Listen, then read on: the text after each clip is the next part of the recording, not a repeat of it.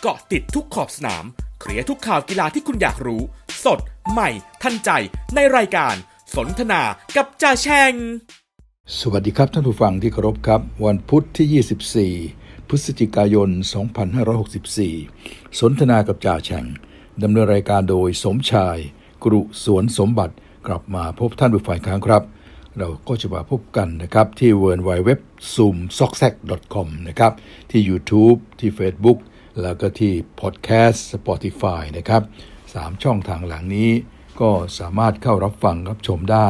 ก็พิมพ์คำภาษาไทยนี่แหละครับ สนทนากับจ่าแฉงครับ ก็สามารถที่จะติดตามผลงานได้ทั้ง 3 ช่องทางที่ว่านั้นเป็นการเพิ่มเติมนะครับ เราก็จะมาพบกันสัปดาห์ละ5วันครับ วันจันทร์ถึงวันศุกร์นะครับ ก็บวกลบเที่ยงละตอนนี้เอาเที่ยงเป็นเกณฑ์กันแล้วกันนะครับ เราก็จะมาพบกันจะพยายามให้มาก่อนเที่ยง ท่านจะได้รับประทานข้าวเที่ยงไปดูไปชมไปนะครับ ก็จะพยายามนะครับท่านฟังครับ ส่วนใหญ่ถ้าไม่มีอเมริกันฟุตบอลก็จะมาได้ก่อนเที่ยงเสมอนะครับ เอาละครับ วันนี้ครับวันพุธที่ 24 พฤศจิกายนนะครับ2564 ครับมีเรื่องราวที่จะมาสนทนากันมากมายพอสมควรก่อนที่จะไปถึง เรื่องราวของข่าวกีฬานะครับ โดยเฉพาะเรื่องของน้ำมันครับท่านผู้ฟังครับ ราคาน้ำมันนั้นยังเป็นเรื่องที่น่ากังวลใจ และยังเป็นเรื่องที่เราจะต้องติดตามกันอย่างใกล้ชิดนะครับท่านผู้ฟัง เมื่อวานเราจดจ่อกันนะครับว่าเมื่อวันศุกร์ลดมาเยอะพอเมื่อวานเรามาดูว่าวันจันทร์จะเป็นอย่างไร เพราะเมื่อวานเป็นวันอังคาร แล้วก็รอผลวันจันทร์ ก็ปรากฏกลับขึ้นมาหน่อยหนึ่งนะครับ เราก็รอต่อว่าวันนี้จะเป็นอย่างไร วันนี้วันพุธบ้านเรา ก็จะเป็นวันอังคารที่อเมริกา หรือว่าเป็นวันอังคารที่อังกฤษนะครับ เราก็จะดูว่าผลนั้นเป็นอย่างไร ปรากฏว่าราคาน้ำมันในวันนี้กลับขึ้นมาอีกครับท่านผู้ฟังครับขึ้นมาอีกนะครับ โดยที่ WTI ที่นิวยอร์กครับน้ำมันดิบเวสต์เท็กซัสที่นิวยอร์กนั้น บวกมาอีกอีกเหรียญ 75 เซนต์ต่อ 1 บาร์เรลครับ1เหรียญ 75 เซนต์ต่อ 1 บาร์เรลนะครับ ไปปิดที่ 78 เหรียญ 50 เซนต์ต่อ 1 บาร์เรลครับ ในขณะที่น้ำมันดิบเบรนท์นะครับที่ลอนดอนครับที่เราเรียกกันว่าน้ำมันดิบเบรนท์ทะเลเหนือลอนดอนครับโอ้บวกเยอะหน่อย บวกถึง 2 เหรียญ61 เซนต์ต่อ 1 บาร์เรลเลยครับ2เหรียญ61 เซนต์ต่อ 1 บาร์เรลครับก็ปิดที่ 82 เหรียญ31 เซนต์ต่อ 1 บาร์เรลครับท่านผู้ฟังก็ถือว่ากลับมาเกิน 80 แล้วนะครับอีกแล้วนะครับที่ลอนดอนครับแต่ว่าที่ นิวยอร์กยัง 78 เหรียญ 50 เซนต์อยู่ก็ใกล้ 80 ก็มาทุกขณะ ที่ลดลงไปเมื่อวันศุกร์ชักจะใกล้ๆจะหมดเต็มทีแล้วครับคุณผู้ชมครับ สาเหตุของการลดการเพิ่มครั้งนี้เพราะอะไรครับท่านผู้ชมครับ เป็นเพราะว่าอย่างนี้ครับเป็นเพราะว่ามันเหมือนกับอย่างที่จ่าแฉงเล่าให้ฟังว่าว่าทางฝ่ายของสหรัฐโดยเฉพาะท่านประธานาธิบดีไบเดนเนี่ยท่านก็คงจะต้องออกโรงในเรื่องนี้แหละเพราะขณะนี้เงินเฟ้อในสหรัฐนั้นสูงมาก นะครับ แล้วถ้าเผื่อปล่อยให้ราคาน้ำมันแพงขึ้นมาอีกนะครับ ก็ยิ่งจะทำให้เงินเฟ้อของท่านหนัก ท่านก็ยิ่งโดนเล่นงานอยู่แล้วในขณะนี้ครับโพลต่างๆ บอกว่าท่านไม่ค่อยจะมีผลงานอะไร ท่านก็ต้องมาหาผลงานเลยครับ ในเรื่องนี้คือจะทำอย่างไร จะไม่ให้ราคาน้ำมันนั้นพุ่งขึ้นมาได้ให้ได้ครับ ท่านก็ขอร้องไปที่บรรดาโอเปกกับโอเปกพันธมิตรทั้งหลายนะครับ บอกให้เพิ่มผลผลิตหน่อยได้ไหม เพื่อให้ราคาน้ำมันมันไม่สูงขึ้นจนเกินไป หลายๆ ประเทศทั่วโลกเขาจะได้ฟื้นตัวกันนะฮะจากหลังที่โควิด -19 นี้ แต่ปรากฏว่าทางโอเปกก็ไม่รับปากรับคำ ไม่รับปากรับคำครับยังคงบอกว่าจะเพิ่มในปริมาณเดิมนี่แหละนะฮะประมาณ 4 0 0แสนบาร์เรลต่อวันนี่แหละ ไม่เพิ่มอะไรอีกนะครับ ราคาน้ำมันก็ยิ่งขึ้นใหญ่พอขึ้นมาปัง ท่านประธานาธิบดีไบเดนก็บอกว่าท่านจะเอาปริมาณในคลังสำรองของสหรัฐนั้นเนี่ยนะฮะออกมา แล้วนอกจากนั้นเมื่อวานท่านก็ออกข่าวครับ นอกจากจะเอาปริมาณสำรองของสหรัฐมาใช้แล้ว ท่านได้คุยกับหลายประเทศในเอเชียครับ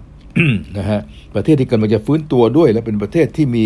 เศรษฐกิจใหญ่ด้วยนะครับ ไม่บอกว่าเป็นประเทศไหนบ้าง แต่คุยกันไปสี่ห้าประเทศอาจจะมีทั้งด้านของจีน มีอินเดียมีเกาหลีใต้มีญี่ปุ่น และอังกฤษด้วยครับ ว่าอย่างนั้นนะฮะมาคุยกัน และทุกประเทศเหล่านั้นก็พร้อมที่จะเอาน้ำมันในคลังสำรองออกมาด้วยเหมือนกัน ร่วมกับสหรัฐที่จะเอาคลังสำรองมาใช้ เพื่อตรึงราคาน้ำมันลดราคาน้ำมันลงไปให้ได้ครับพอข่าวนี้ออกมาก็มาที่โอเปกอีกครับท่านผู้ฟัง ปรากฏว่าทางโอเปกนั้น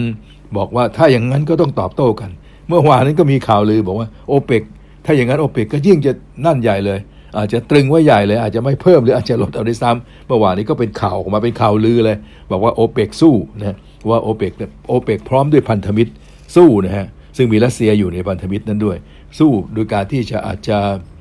ยิ่งลดลงไปหรือว่ายิ่งไม่เพิ่มอะไรใหญ่นะครับ ก็ปล่อยให้ทั้งฝ่ายนี้เอาน้ำมันดิบสำรองออกมานะฮะก็ปรากฏว่าจากข่าวลือเนี่ยครับที่บอกว่าโอเปก plus หรือโอเปกร่วมกับพันธมิตรสู้เนี่ยครับที่เป็นผลทำให้ราคาน้ำมัน ในเช้าวันอังคารบ้านเราวันพุธครับประธานโทษเช้าวันเนี้ยเช้าวันพุธบ้านเรา ซึ่งเป็นคืนวันอังคารที่สหรัฐนั้นเนี่ยนะฮะกลายเป็น บวกขึ้นมา แล้วค่อนข้างจะเยอะพอสมควร ก็ไม่แน่ใจว่าบวก 2 วันจะแข่งไม่ได้ไปทำการบ้าน ไม่รู้ว่าบวก 2 วันวันนี้กับเมื่อวานนี้เนี่ยนะมันจะไปชดเชยที่มันลดลงมาสุกแล้วหรือยังนะนี่ก็เป็นสถานการณ์เรื่องน้ำมันครับ ก็สรุปว่ายังต้องเดินหน้าดูกันต่อนะฮะว่าจะเป็นยังไงเนี่ยวันนี้เนี่ยมันเพิ่มขึ้นมา เพราะข่าวลือที่บอกว่าโอเปกขึ้นสู้นะฮะแต่ว่าทางฝ่ายนี้ก็ทำท่าว่าจะเอาจริง เอาจริงแค่ไหนนะฮะจากด้านของสหรัฐและก็บรรดา หลายหลายประเทศครับเห็นรายชื่อว่ามีจีนด้วยนะมาคุยกับจีนแล้วเนี่ยมีอินเดียมีเกาหลีใต้ญี่ปุ่นเนี่ยนะฮะก็จะรวมทั้งอังกฤษด้วยบางข่าวบางกระแส ว่าจะเอาน้ำมันดิบสำรองมาใช้ตรงนี้แหละครับท่านผู้ชมครับก็ต้องติดตามดูว่ามันจะยืดเยื้อกันไปแบบไหนอย่างไร แต่สิ่งที่เรากังวลใจอยู่เสมอ และเห็นด้วยกับท่านประธานาธิบดีไบเดนก็ตรงที่บอกว่า เรื่องของราคาน้ำมันครับมันแพงเกินเหตุไปครับ แพงเกินเหตุไป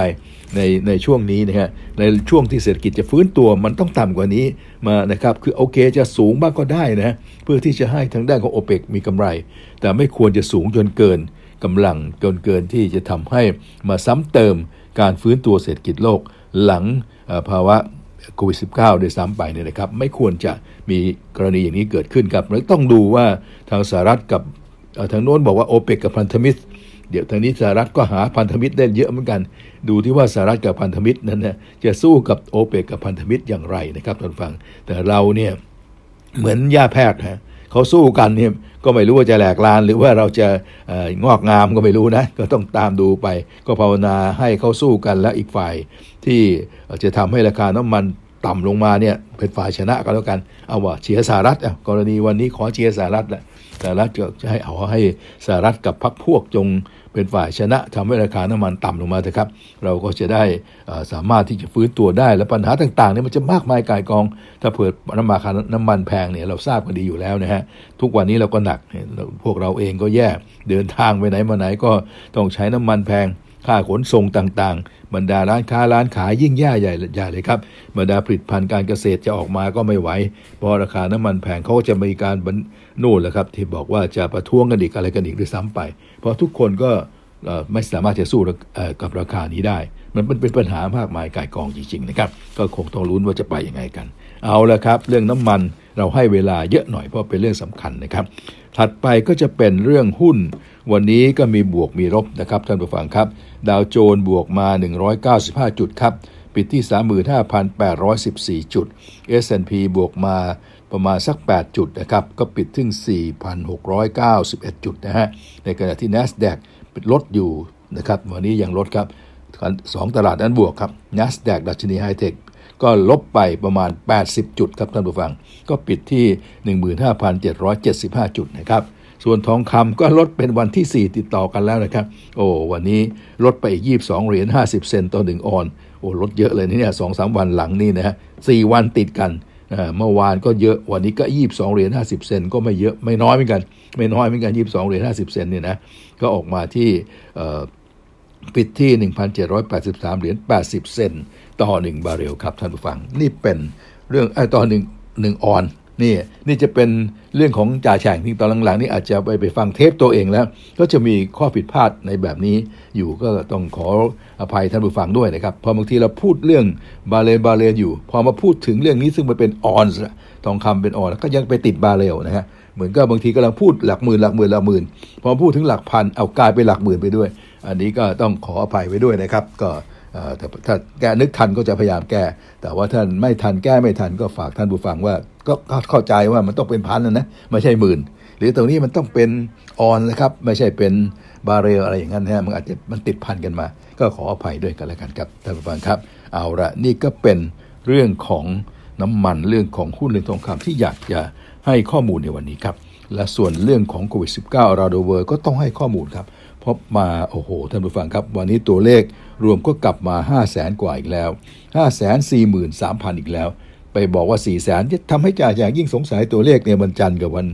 วันอังคารเนี่ยพอสมควรเนี่ยอย่างเพราะนั้นก็คงเชื่อแหละว่าทฤษฎีที่บอกว่าเสาร์อาทิตย์ไม่ทำงานเสาร์อาทิตย์ฝรั่งไม่รายงานตัวเลขนี่น่าจะจริง แต่แล้วมันจะมาขึ้นวันอังคารวันพุธเนี่ยพอถึงวันพุธนี่มาแล้วห้าแสนสี่หมื่นสามพันครับเกินห้าแสนอีกครั้งหนึ่งนะฮะสหรัฐนั้นมาแปดหมื่นห้าก็ถือว่าเยอะเหมือนกันนะครับแต่ก็ยังดี ไม่ถึงแสนนะฮะเราก็เสียชีวิตไปอีกพันสองร้อยกว่านะฮะแต่หนักที่สุดจะเป็นประเด็นต่อเนื่องเลยก็คือยุโรปนะท่านผู้ฟังครับยุโรปยังคงหนักหนาสาหัสสหรัฐอาณาจักรสี่หมื่นสองรัสเซียสามหมื่นสามฝรั่งเศสวันนี้สามหมื่นกว่าแล้วนะฮะจู่ๆก็กลับมานะฮะตุรกีนั้นสองหมื่นแปดนะฮะท่านฟัง เยอรมันวันนี้กลับมาห้าหมื่นสี่อีก ติดเชื้อใหม่นะ โปแลนด์ของสองหมื่นโดยประมาณครับ ยูเครนหมื่นสองครับ เนเธอร์แลนด์ที่มีเรื่องมีราวกันเยอะแยะก็หมื่นสองหมื่นสองครับนะเบลเยียมหมื่นสี่ครับ มีออสเตรียออสเตรียพอล็อกดาวน์กันประกาศล็อกดาวน์แบบ อย่างที่เราได้รายงานกันไปนะ พอล็อกล็อกดาวน์เต็มรูปเลยนะ คือไม่ใช่ว่าจะล็อกดาวน์เฉพาะคนไม่ได้ฉีดวัคซีนเลยล็อกดาวน์เต็มรูปเนี่ยก็ปรากฏวันนี้เหลือ 9,500ละล็อกดาวน์ได้สองสามวันชักจะเห็นผลที่ออสเตรีย แต่ในภาพรวมครับ น่ากลัวมากที่ทางด้านของ ยุโรปนะครับแล้วก็ยังคงจะต้องระมัดระวังกันต่อไปนะครับท่านผู้ฟังครับเดี๋ยว WHO เนี่ยเป็นห่วงที่สุด บอกว่าการเสียชีวิตของยุโรปตอนนี้นะมันเสียไปทั้งหมดนะครับจาก 53 ประเทศเนี่ย1.5 ล้านไปแล้วครับ 1.5 ล้านรายของผู้เสียชีวิตในยุโรปไปแล้วนะฮะเขาเชื่อว่าถึงมีนาคมปีหน้า ถ้ายังไม่มีการทำอะไรกันเนี่ยนะฮะตัวเลขมันจะเพิ่มขึ้นอีกครับ มันจะเพิ่มขึ้นอีกครับอาจจะเพิ่มเป็นเจ็ดแสนคนก็ได้ พอระยะหลังนี้การเสียชีวิตก็เยอะเหมือนกัน เพราะว่าการไม่ฉีดวัคซีนในยุโรปก็กลับสูงอย่างเหลือเชื่อนะฮะคนปฏิเสธเหลือเชื่อ อย่างที่บอกเขามีเงินมีทองนะฮะซื้อวัคซีนดีๆ ได้ทั้งนั้นแหละผลิตเองก็ดีก็ได้นะฮะผลิตเองก็ได้อย่างอย่างของสหราชอาณาจักรของอังกฤษนี่ก็แอสตราเซเนกาผลิตได้เองแต่แหมก็มีเงินไปเหลือซื้อไปซื้อไฟเซอร์ ไปซื้อโมเดอร์นาอะไรมาได้ เยอะแยะหมดอยากได้อะไร นะครับยุโรปได้หมดแต่กับมีคนไม่ฉีดด้วยเปอร์เซ็นต์ที่สูงจนกระทั่งถึงต้องจะมาออกกฎหมายบังคับว่าให้คนไปฉีดวัคซีนแล้วพอจะออกกฎหมายบังคับ เพื่อนก็มาทวงกันอีกว่าเอ้ยนี่จำกัดสิทธิมนุษยชนนะก็มีการประท้วงกันมากมายขายกล่องนะนี่ก็เป็นเรื่องของเขา ซึ่งจริง ๆแล้วเนี่ยก็ทำให้มาดูถึงบ้านเรานะครับท่านผู้ฟังทุกวันนี้อาเซียนดีจริง ๆ เลยครับท่านผู้ฟังครับดูในอาเซียนแล้ว ก็ยังเรียกว่ามีตัวเลขอย่างของอินโดอย่างเงี้ยเหลือน้อยมากเลย ฟิลิปปินส์ก็ลดลงเหลือเป็นหลักพันพันต้นๆละนะฮะของไทยเราเมื่อวานก็วันนี้ 5,857 ครับ ออกมาเมื่อเช้ามากขึ้นมาหน่อย เมื่อวานลดไป 5,001 วันนี้มา 5,008 ก็เพิ่มขึ้นมา7 800 คนนะฮะแต่ว่าก็ถือว่าดียังถือว่าดีและอยู่ในแนวโน้ม 5,000 กว่านี่นะครับท่านผู้ฟังครับ และเสียชีวิตก็วันละ 50 กว่ารายอะไรอย่างนี้นะครับ ซึ่งเราก็ไม่อยากให้เสียเลย แต่ก็ยังถือว่าเสียน้อยนะครับท่านผู้ฟังนะฮะส่วนที่เวียดนามเนี่ยยังเป็นประเทศเดียวที่ดูหนักอยู่นะ ยังเกินหมื่นนะกลับมาเกินหมื่นได้อีกวันสองวันเลยนะอืมนอกนั้นเขาดูลดหมด เพราะฉะนั้นอาเซียนเนี่ยก็ดูจะสบายใจได้นะครับ ก็เมื่อวานนี้เนี่ยนะครับแต่จะสบายใจได้ยังไง ก็ไม่ต้องก็ต้องต้องระวังอยู่ดีนะครับไม่ว่าจะสบายใจแค่ไหนก็ต้องระวัง เพราะโลกมันยังไม่หยุดพอไม่หยุดแล้วเราก็เปิดประเทศกันด้วยความจำเป็นเนี่ยต้องเปิดต้องติดต่อ เดี๋ยวก็อดจะมาไม่ได้อีกเลยครับท่านผู้ฟังเพราะตราบใดที่ยังต้องค้าขายกันจับได้ที่จะต้องเดินทางกันนะครับ แล้วอีกที่หนึ่งมันยังไม่หยุดระบาด มันก็ต่อให้เราป้องกันยังไงเซฟยังไงกลับมากักตัวยังไง มันก็อดไม่ได้นะครับที่จะต้องหลั่งไหลเข้ามา เพราะฉะนั้นสิ่งที่จะต้องทำต่อไปคือการฉีดวัคซีนเนี่ยนะฮะก็คงจะต้องเดินหน้ากัน ซึ่งทุกวันนี้เปอร์เซ็นต์การฉีดของเราก็สูงตัวเลขก็ออกมาสูงนะครับท่านผู้ฟังก็เป็นที่น่าชื่นใจ เมื่อวานจ่าแฉ่งเองก็ไปฉีดมานะครับก็เป็นเข็มที่ 3 อันนี้ก็ต้องขอบคุณนะครับทางหมอพร้อมนะครับ เมื่ออาทิตย์ที่แล้วเนี่ยเขามาขอนัดหมายเลย บอกคุณได้เวลาจะไปขีดฉีดเข็มสามแล้ว คุณฉีดสองเข็มแรกที่ธรรมศาสตร์นะเพราะฉะนั้นไปฉีดเข็มสามที่ธรรมศาสตร์น่าจะฉีดไฟเซอร์นะครับเป็นบูสเตอร์แล้วเขาเนี้ไปเลย แล้วก็นัดเมื่อวานก็ไปอย่างที่จ่าแฉ่งเล่าให้ฟังว่ามีภารกิจจะต้องไปฉีดนะครับแต่ปรากฏว่าพอไปฉีดปุ๊บฉีดเสร็จก็ไป เข้าคิวกันเนี่ยนะก็ดีครับทุกอย่างไปด้วยความเรียบร้อย ไหลลื่นนะครับก็มีคนไปฉีดพอสมควรนะที่ธรรมศาสตร์เมื่อวานนี้ที่โรงพยาบาลธรรมศาสตร์ที่ลังสิตเนี่ยนะครับท่านผู้ฟังโรงพยาบาลธรรมศาสตร์เฉลิมพระเกียรติ ก็มีประชาชนไปฉีดกันหลายคนนะครับจ่าแฉงความจริงเป็นคนไข้ของโรงพยาบาลนะฮะถือว่าเป็นคนไข้อาวุโส รุ่นแรกๆอะที่เขาดูแลมาก็แต่นี้เอาไปเข้ากับหมอพร้อม ก็เข้าไปบัญชีหมอพร้อมแล้วก็มาร่วมกับประชาชนด้วยนะครับเราก็ ไปเข้าคิวกันตามกับประชาชนเนี่ยก็ค่อยๆไหลเลื่อนไปแป๊บเดียวก็เสร็จอย่างที่ว่าเนี่ยแต่ว่าระหว่างที่รอหรือรอแล้วรอแล้วเสร็จแล้วครับกลับมาบ้านก็มาเปิดดูในใบที่เขาให้มาใบรับรองเนี่ยก็ตกใจตกใจว่าเอ๊ะฉันนัดฉันมาฉีดไฟเซอร์แล้วมาฉีดอะไรฉันเนี่ยปรากฏว่าเขาฉีด Comirnaty ครับท่านผู้ชมครับ Comirnaty นี่ก็ C O M I R N A T Y เขาก็เขียนในช่องนั้นบอกว่า ช่องการฉีดครั้งที่ 3 ของนายสมชายเนี่ยนะชื่อจริงจ่าแฉ่งนะนายสมชายฉีดครั้งที่ 1 โดยแอสตราเซเนกาที่ธรรมศาสตร์ ฉีดครั้งที่ 2 ก็แอสตราเซเนกาที่ธรรมศาสตร์ ส่วนครั้งที่ 3 นี้ฉีด Comirnaty ที่ธรรมศาสตร์แล้วก็ตกใจเฮ้ย Comirnaty มันอะไรฉันมาฉีดไฟเซอร์ ฉีดให้ฉันผิดหรือเปล่าเนี่ยแต่ว่านี่กลับมาถึงบ้านแล้วถึงมาดูใบที่เขาให้มา ก็เลยต้องรีบไปค้น ก็ปรากฏว่าเราเนี่ยตกข่าวฮะตกข่าวว่า ทางไฟเซอร์เนี่ยเขาขอให้เรียกตัวยาของเขาว่า Comirnaty แล้วมาสักเดือนกว่าๆหรือสองเดือนแล้วนะ ก็เป็นข่าวแต่ว่าสื่อพิมพ์ก็คงลงแล้วล่ะ นี่เราอ่านไม่เจอกันเองนะฮะเขาเขาก็เลยเรียกกันว่า Comirnaty สะกดว่า C O M I R N A T Y เนี่ยครับ Comirnaty แล้วบอกเลยว่าให้อ่านว่า Comirnaty นะฮะ ก็เป็นแล้วก็ยังบอกผลิตโดยไฟเซอร์อ๋อ เราไปดูตรงชื่อตอนแรกมัน Comirnaty แต่ช่องที่สองเขาบอกชื่อผู้ผลิตคือไฟเซอร์ โคเอนอะไรเนี่ยบริษัทไฟเซอร์เนี่ยก็เลยรู้ว่าเป็นไฟเซอร์ว่าฉีดไม่ได้ฉีดยาผิด เพราะฉะนั้นก็ถือโอกาสนำมากราบเรียนท่านผู้ฟังไว้ด้วยนะครับถ้าเผื่อใครไปฉีดรอบนี้ แล้วไปเจอคำว่า Comirnaty นะก็โปรดเข้าใจว่านั่นคือไฟเซอร์เลยครับ เป็นชื่อของเขาเนี่ยไฟเซอร์นี่เป็นชื่อบริษัทนะฮะเหมือนบริษัทวัชรพลของที่โรงพิมพ์ของจ่าแฉ่งเนี่ยนะฮะสังกัดต้นสังกัดจ่าแฉ่งเนี่ยก็บริษัทวัชรพล แต่ออกผลิตภัณฑ์ชื่อไทยรัฐก็เป็นหนังสือพิมพ์ไทยรัฐ แล้วก็เป็นไทยรัฐทีวี แล้วก็เป็นไทยรัฐออนไลน์นะแต่ว่าชื่อบริษัทก็คือบริษัทวัชรพล อันนี้ก็เหมือนกัน บริษัทไฟเซอร์ครับจะออกผลิตภัณฑ์โน่นนี่ และผลิตภัณฑ์อันหนึ่งที่เป็นวัคซีนเขาเรียกกันว่าComirnaty ครับท่านผู้ฟังครับ ไม่ได้เรียกไฟเซอร์ เหมือนกับที่ว่าไทยรัฐก็ไม่ได้เรียกว่าวัชรพลนะนะอันนี้ก็เป็นข้อสังเกตจากที่ได้รับมาเมื่อวาน ก็เลยนำมากราบเรียนว่าใครไปฉีดปั๊บไม่เจอคำว่าไฟเซอร์ในช่องแรกตกอย่าตกใจฮะ เห็นว่าเอ้เรามาฉีดอะไร นึกว่ามาฉีด Comirnaty เนี่ยอะไรกันเนี่ย Comirnaty นะครับนั่นแหละครับ เป็นผลิตภัณฑ์ที่ไฟเซอร์เขาขอให้เรียกชื่อของเขาวัคซีนครับ นี่ครับเป็นเอามาฝากไว้ด้วยกัน ยังต้องเดินหน้าฉีดกันต่อไปครับ ยอมรับว่าตอนนี้ก็เจ็บแขนหน่อยนะ ยังไม่มีอาการแพ้อะไร แต่ว่าเจ็บแขนนิดๆ เจ็บแขนกว่าเมื่อวานครับท่านผู้ฟังครับแกเจ็บแขนกับสองเข็มแรกครับก็ก็สำหรับโคเมนตี้เนี่ยที่ว่านี่นะครับท่านผู้ฟังเอาละครับ ก็ไปดินฟ้าอากาศสั้นๆนะฮะ เราคุยกันวันนี้ให้ความรู้เรื่องของเกี่ยวกับโควิด -19 ก็แล้วกัน แล้วก็ความรู้เกี่ยวกับชื่อใหม่ของไฟเซอร์นะครับ จะได้รับทราบกันโดยทั่วกันนะครับวันนี้ก็ ดินฟ้าอากาศก็สั้นๆแล้วกันครับว่าเริ่มเย็นลงไปอีกครับ จะเย็นลงไปอีกนะฮะเหนือก็จะลดไปอีก 1-2องศาเซลเซียสอีสานก็จะลดอีกเช่นเดียวกัน 1-2องศาเซลเซียสต่ำสุดภาคเหนือนะยี่สิบเอ็ดยี่สิบสององศานะฮะนี่ขนาดไม่ได้ขึ้นบนดอยนะ ก็ถือว่าเย็นแล้ว อีสานเนี่ยสิบห้าถึงสิบเก้าองศาเลยนะครับ ส่วนในภาคกลางภาคตะวันออกก็จะประมาณ 20ถึง23 องศาเซลเซียสครับ ก็จะมีทางภาคใต้ฝนยัง 70%นะฮะหนักบางแห่งนะครับ แล้วก็คลื่นก็จาก2เมตรทั้ง 2 ฝั่งนะครับ จะเป็นอย่างนั้น ส่วนกทมเราก็จะอยู่ 22 ถึง 23 องศาเซนเซียสต่ำสุดนะฮะถือว่าเย็นพอสมควรเลยเมื่อเช้าออกมาสัมผัสแล้วใช้ได้นะครับ ประมาณ 24 องศาเซนเซียสครับชื่นใจมากนะครับ แล้วก็แน่นอนครับ เราต้องดู PM 2.5 กันด้วย พอฝนหายลมหนาวมา ฝุ่นพิษก็จะมา ก็ปรากฏว่าวันนี้ PM 2.5 ในกรทม และปริมณฑลยังโอเคครับ ถือเป็นวันดีมาก ฟ้า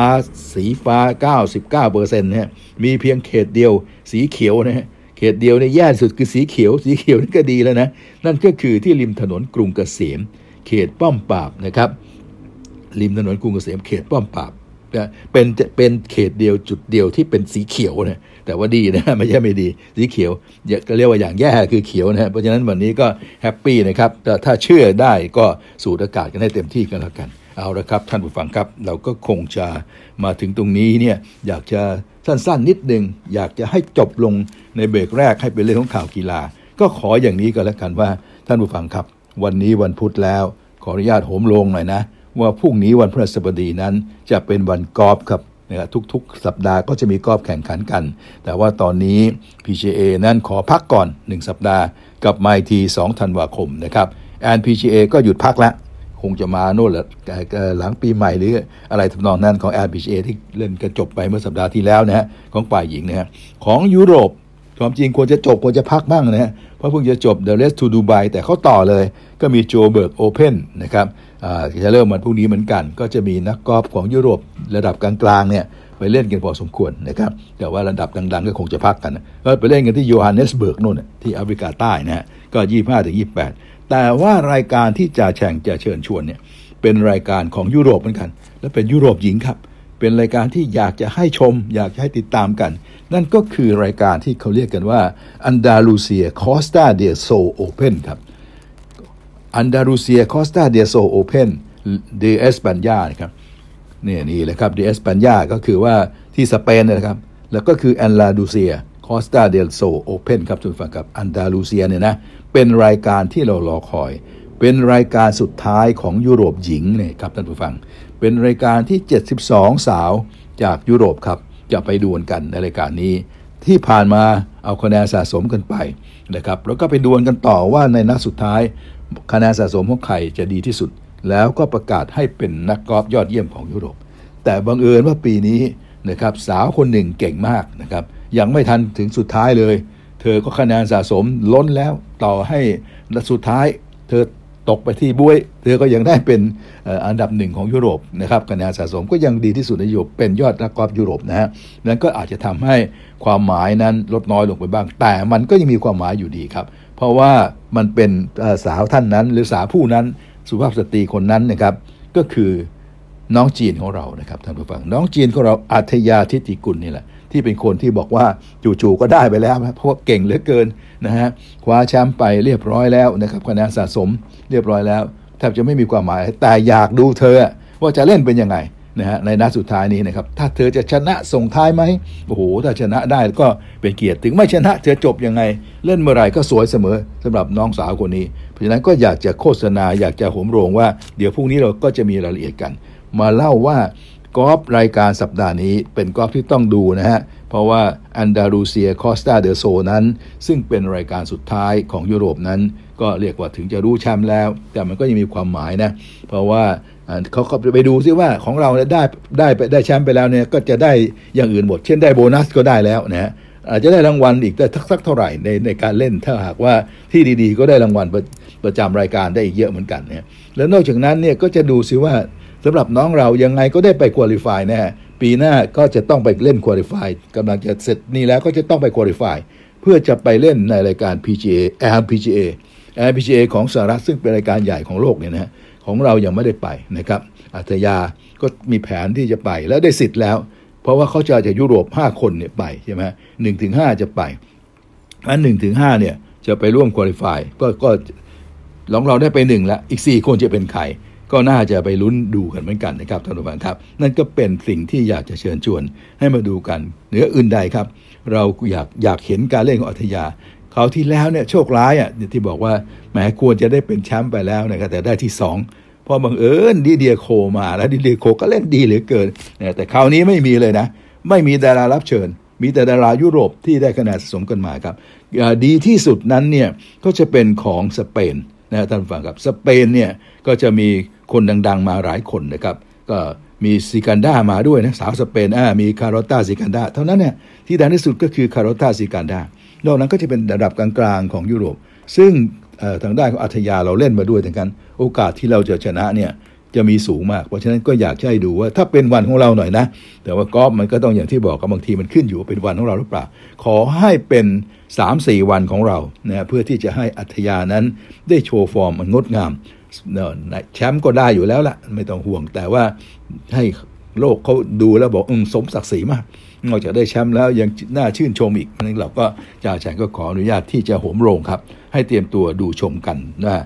เริ่มแต่พรุ่งนี้พรุ่งนี้ก็จะมีรายละเอียดมาฝากเพิ่มเติมอีกครับ แต่วันนี้ให้เตรียมตัวเตรียมใจกันไว้ ที่จะลุ้นแล้วก็จะเชียร์น้องจีนของเรานะครับ ที่จะเข้าไปเล่นในรายการสุดท้ายของยุโรปหญิงนะครับ Andalucía นะครับ Costa del Sol Open ครับเอาละครับ เราหยุดพักกันตรงนี้นะครับ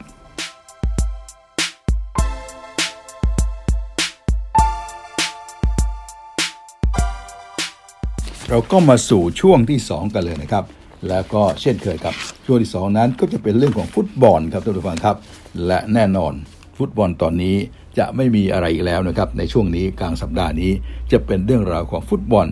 ยุโรปครับท่านผู้ฟังครับยูฟาแชมเปี้ยนลีกนะครับเมื่อคืนนี้การแข่งขันรอบแบ่งกลุ่มนะครับ นัดที่ 5 ก็ผ่านไปไปที่เรียบร้อยแล้วสำหรับกลุ่ม E กลุ่ม F กลุ่ม G และกลุ่ม H ครับ เอา C กลุ่มหลังขึ้นมาเตะก่อนนะฮะ เดี๋ยวเราก็จะมาดูผลกันว่าผลเป็นอย่างไรกันบ้างนะครับ ตรวจลอตเตอรี่กันก่อนนะครับ ดูผลทั้งหมดก่อน ว่าเป็นอย่างไร เริ่มจากกลุ่ม E นะครับ ผลก็ปรากฏว่าทางด้านของบาเยิร์นมิวนิกครับ บุกไปชนะดินาโมเคียฟได้อีก 2 ประตูต่อหนึ่งครับ ในขณะเดียวกันนั้นอีกคู่หนึ่ง เป็นบาร์เซโลนาเปิดบ้านรับเบนฟิก้า ปรากฏว่าหักกันไม่ลงเสมอกันไป0ต่อ0นะครับ นี่คือผลการแข่งขันในกลุ่ม E ครับท่านผู้ฟัง ถัดไปเป็นกลุ่ม F นะครับ กลุ่ม F ก็ปรากฏว่าแมนเชสเตอร์ยูไนเต็ดครับ ทีมที่กำลัง ระทุกข์ระทมนะฮะที่อดีตผู้จัดการโอเล่กุนนาร์โซลชาเพิ่งโดนปลดมาหมาดๆนะครับ แล้วก็ไปอย่างเหมือนกับนกที่บอบช้ำจะต้องไปเจอกับบียาร์เรอัลถึงถิ่นในสเปนนะนะว่าจะเป็นยังไงกันบ้าง ทุกคนที่รักแมนยูก็เอาใจช่วยเอาใจเชียร์ผลก็ปรากฏว่าแมนยูเอาชนะมาได้ 2 ประตูต่อศูนย์ครับ แล้วเดี๋ยวคงได้คุยกันในรายละเอียดนะครับ เสร็จแล้วก็จะเป็นอีกคู่หนึ่ง ยังบอยส์เบิร์นนะครับท่านผู้ฟังครับ ก็เจอกับอัตารันตานะครับยังบอยของสวิตเจอกับอัตารันตาของอิตาลีในกลุ่ม F เนี่ยนะครับปรากฏว่าเสมอกันไป 3 ต่อ 3 ครับ นี่คือ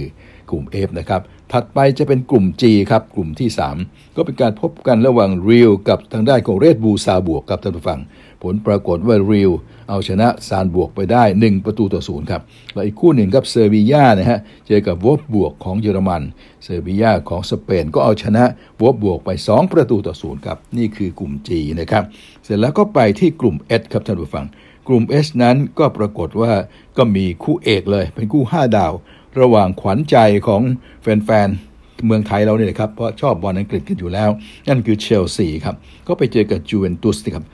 ยูเว่นะครับผลปรากฏว่า โอ้โห เชลซี ขยี้ยูเวนตุสถึง 4 ประตูต่อศูนย์เลยนะครับท่านผู้ฟังนะฮะก็ครั้งแรกเนี่ยยูเว่ชนะมา1 0นย์นะคราวนี้เชลซีล้างแค้นเอาชนะซะ4-0 เลยนะครับ เสร็จแล้วอีกคู่หนึ่งก็เป็นมัลโม่ของสวีเดนนะครับ กับเซนิตเซนต์ปีเตอร์สเบิร์กนะครับของรัสเซีย ผลก็เสมอกันไป1ประตูต่อหนึ่งครับ นั่นเป็นเรียกว่าผลของการแข่งขันทั้งหมดทุกคู่ครับ เดี๋ยวเราจะค่อยมาดูกันรายละเอียดกันไปนะครับ อย่างในเรื่องของกลุ่ม E เรากลับไปเริ่มกันใหม่ครับ จากการที่บาเยิร์นมิวนิกชนะนะครับ ก็ทำให้บาเยิร์นมิวนิกนั้น ก็แข่ง 5 ครั้งได้ 15 แต้ม คือความจริงก็ได้เข้าไปอยู่แล้ว ก็ยิ่งได้เข้าไปยกใหญ่นะครับสำหรับทางด้านของบาเยิร์นมิวนิกครับได้ 5 แต้มเข้าเป็นที่เรียบร้อยต่อไปนะครับ แต่อย่างไรก็ตามที่ 2 นั้นเป็นบาร์ซ่านะครับซึ่งมาเสมอขึ้นมาก็ยังหนีไปไหนไม่ไกล ก็เลยขึ้นมาเป็นที่ 2 เหมือนเดิมแหละนะฮะแต่ว่าแข่ง 5 ครั้งได้ 7 แต้มครับบวกไปอีกหนึ่งในขณะที่เบนฟิก้านะครับก็ได้เสมอเหมือนกัน ก็เลยได้มา 5 แต้มนะครับก็ยังไล่จ่อกันต่อไป ส่วนดินาโมเคียฟนั้นก็ได้ 1 คะแนน ก็เป็นอันว่าดูตรงนี้แล้วดินาโมเคียฟก็น่าจะหมดสิทธิ์อะไรแล้วเหลืออีกการแข่งขันอีกหนึ่งนัดในนัดหน้าบาเยิร์นก็เข้ารอบแบบที่หนึ่งอย่างฉุยฉุยฉายแล้ว ก็จะเหลือบาซ่ากับเบนฟิก้าที่จะไปตัดสินชะตาชีวิตของตัวเองในนัดหน้าครับว่าใครจะได้เข้า เป็นอันดับที่2นะครับท่านผู้ฟัง นั่นก็คือในกลุ่ม E กลุ่มแรกครับ ส่วนกลุ่ม F นั้นผลการแข่งขันที่ออกมาเมื่อคืนนี้ ก็ต้องบอกว่าชัยชนะของแมนยู2ประตูต่อศูนย์เหนือบิยาริอัลนั้นนะครับ ก็ทำให้ทางด้านของแมนยูนั้นแข่ง 5 ครั้งได้ 10 แต้มเออก็เป็นอันว่าได้เข้ารอบไปเป็นที่เรียบร้อยครับ ไปสู่รอบ 16 ทีม อย่างที่เรียกว่าน่าจะเป็นที่ 1 ด้วยครับ ตอนนี้เป็นที่ 1 ด้วยซ้ำไปนะครับได้ 10 คะแนนครับ แล้วที่ 2 นั้นก็เป็นบีอาริอผู้แพ้นี่แหละ ก็ยังอยู่ที่ 7 แต้มเหมือนเดิมนะฮะแต่ว่าอย่างไรก็ตามเขาบอกว่าถึงแม้นัดหน้านะถึงว่าแมนยูเนี่ยได้ 10 แต้มนะครับ แล้วเกิดไปแพ้ใครก็ไม่รู้จ่าชัยยังไม่ได้ดูโปรแกรมนะสุดท้าย ถ้าเผื่อแมนยูไปแพ้ก็ยังไปสิบแต้มอยู่ แต่บีอาร์เรอัลเกิดไปชนะขึ้นมาก็ไปสิบแต้มนะถึงไปสิบแต้มเท่ากันแมนยูก็เป็นที่หนึ่งครับ เพราะ head to head แมนยูดีกว่า จากการเล่นกับทางด้านของเอ่อเอเรอัลมาก็เอาชนะได้ทั้งสองครั้งนะเพราะฉะนั้นแมนยูก็จะได้เป็นแชมป์แล้วก็เป็นที่หนึ่งแน่แชมป์กลุ่มด้วย แล้วก็เป็นที่หนึ่งยังไงก็เป็นที่หนึ่งแหละ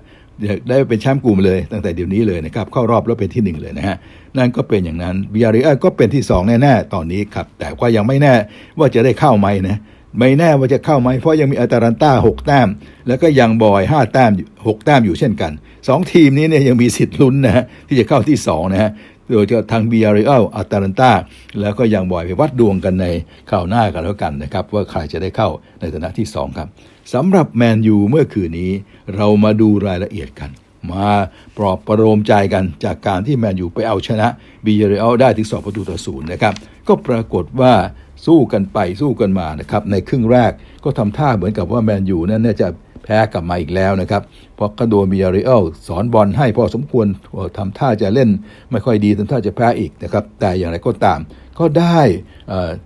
นายทวารนี่แหละครับ เดเคอา เนี่ยนะช่วยเซฟไว้นะครับ ลูกที่จะควรจะเสียอย่างน้อย 2 ประตูเนี่ยก็เซฟไว้ได้อย่างสวยสุด ก็ทำให้หลุดรอดจากการเสียประตูทั้งในครึ่งแรก แล้วก็ในครึ่งหลังช่วงแรก ๆ ด้วยนะครับ เพราะการไม่เสียประตูก่อนก็ยันมาเรื่อย ยันมาเรื่อย จนนาทีที่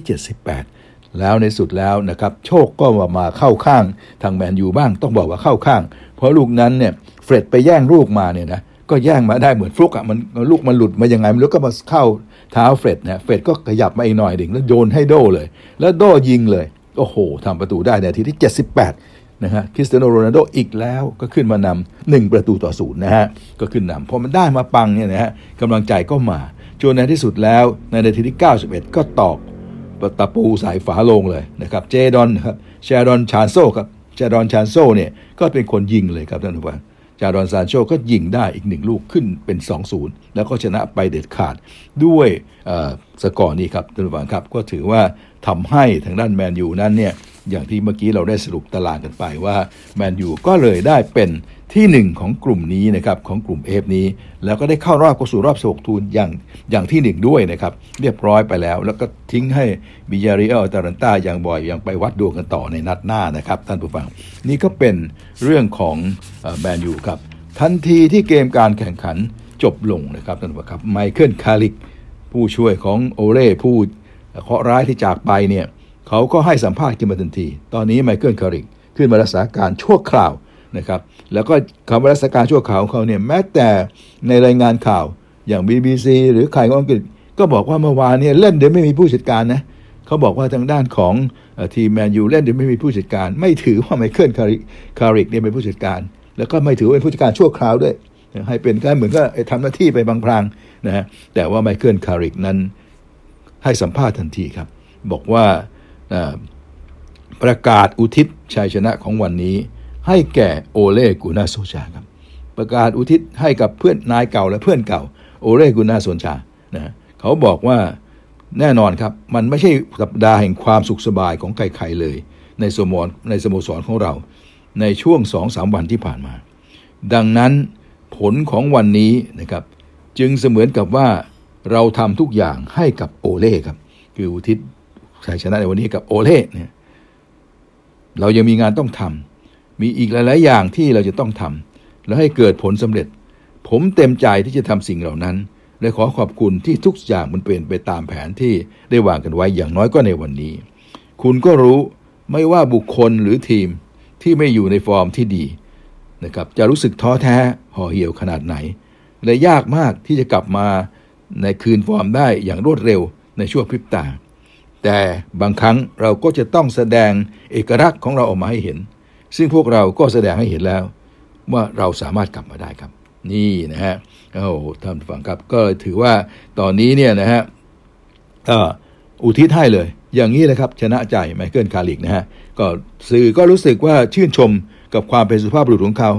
แล้วก็อย่าหลายคนที่บอกว่าความจริงเนี่ยก็ไม่ได้ไม่อยากให้โซชาไปหรอก แต่บังเอิญผลงานเนี่ยมันแย่จริงๆในสุดท้ายเนี่ยถ้าไม่โดนขนาดนั้นเนี่ยนะฮะสมมุติว่าแพ้บุดวิดหรือเสมอกลับมาเนี่ยนะแพ้บุดวิดอะ พอให้ด่าก็ทอกันหน่อย แล้ววันนี้กลับมาชนะเนี่ยนะโอเล่ก็จะคืนเลย แล้วจากที่จ่าแชงบอกกับอลไม่ใช่อย่างเงี้ยพอถึงข่าวที่จะไปเนี่ยนะมันก็ไปไปเหมือนชะตาชีวิตคนเนี่ยนะเวลาเคาะร้ายมามันก็ไปเรื่อยเลย แต่พอถึงเวลาที่คุณมาเนี่ยเป็น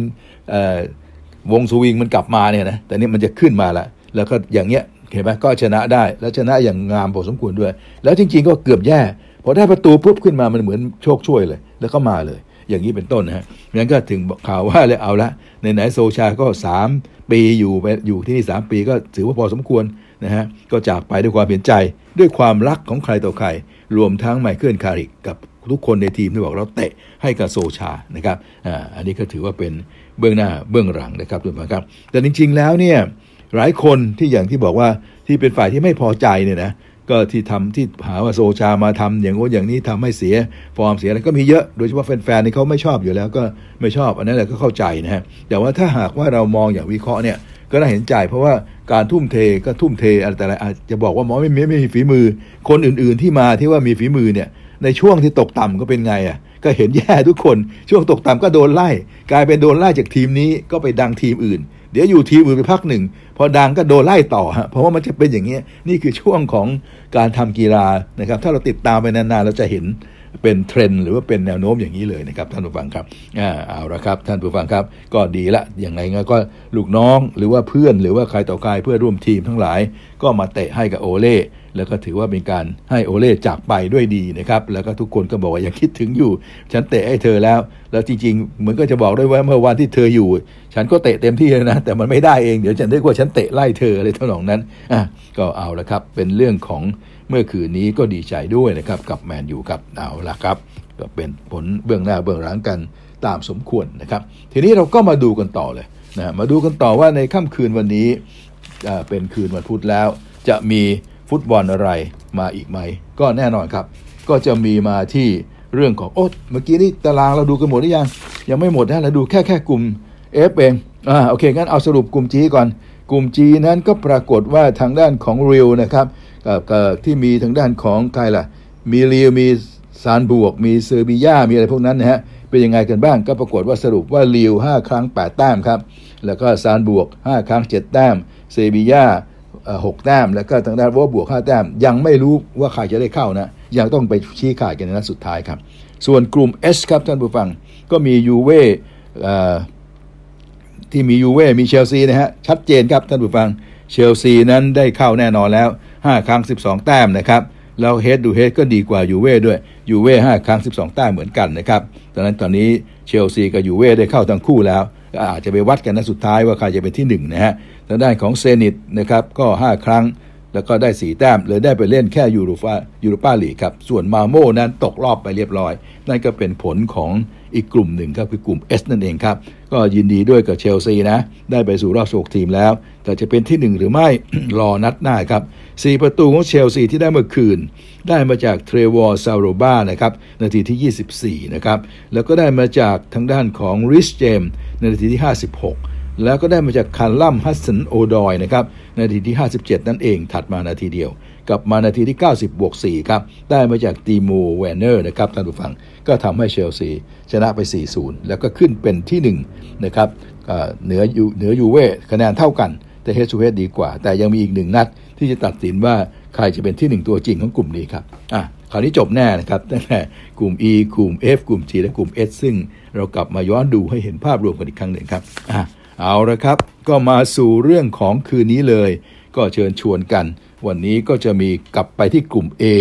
กลุ่ม B กลุ่ม C แล้วก็กลุ่ม D นะครับท่านผู้ฟังครับ กลุ่ม A นั้นก็จะมีคลับบรูชครับ เจอกับไลป์ซิกแล้วก็จะมีแมนซิตี้เจอกับปารีสแซงต์แชร์กแมงนะครับท่านผู้ฟังในกลุ่มนี้นั้นนะครับทางด้านของแมนซิตี้นั้น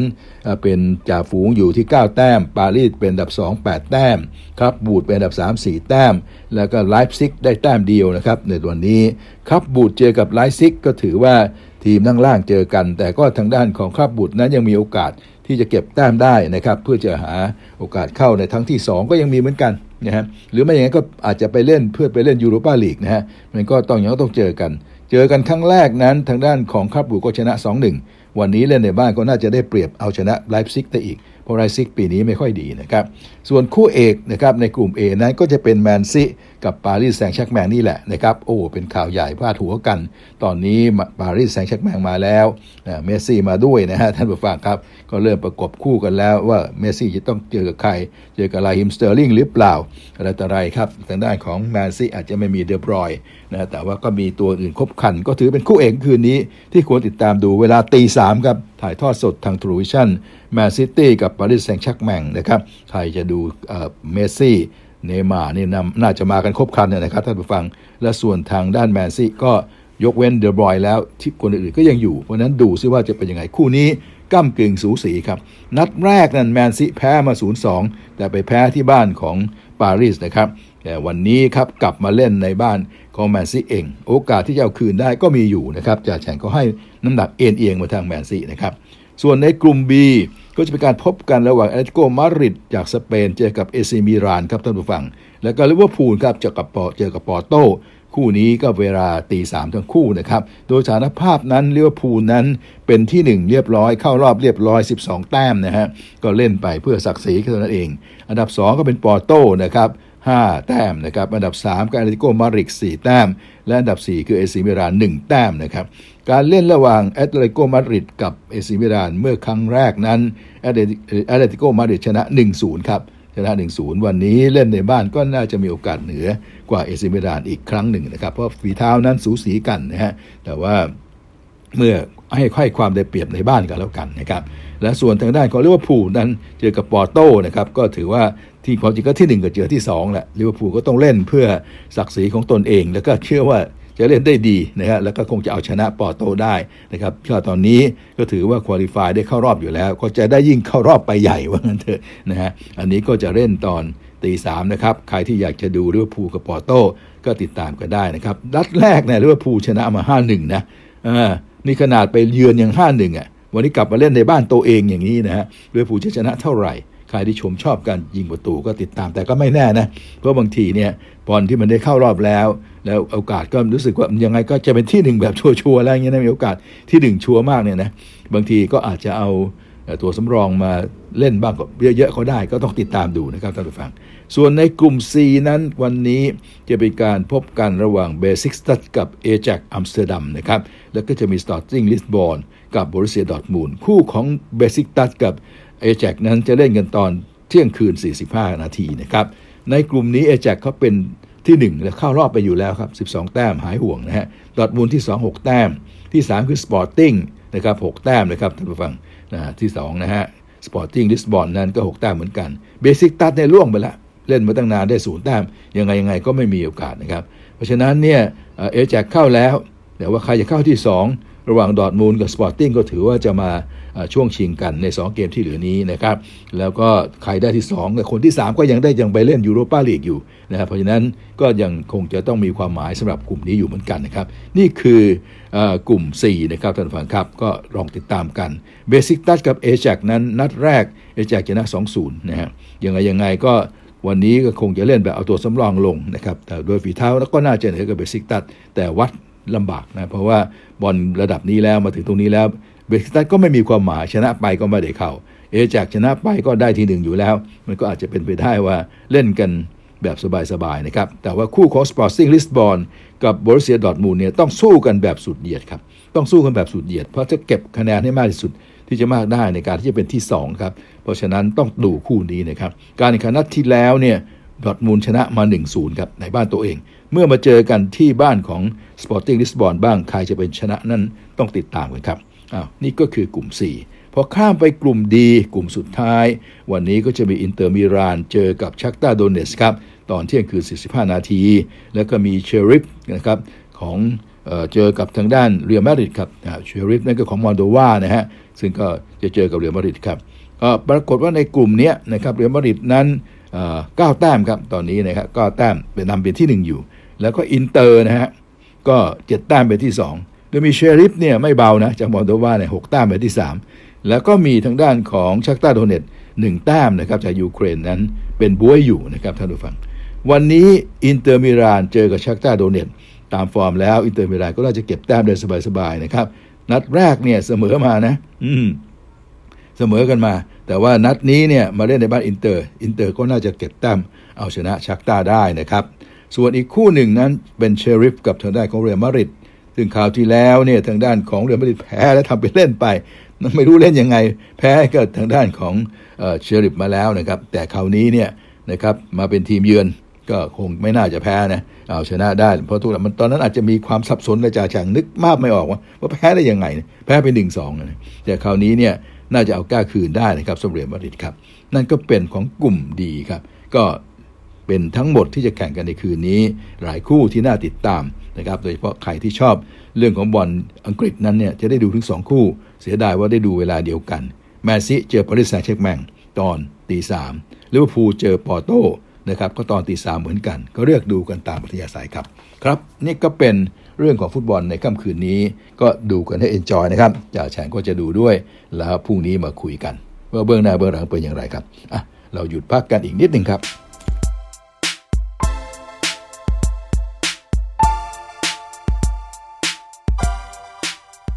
ครับเราก็มาสู่ช่วงที่3นะครับซึ่งเป็นช่วงสุดท้ายของวันนี้นะครับท่านผู้ฟังก็คงจะเป็นเรื่องราวของคนชนคนนั่นเองครับท่านผู้ฟังครับ มาสู่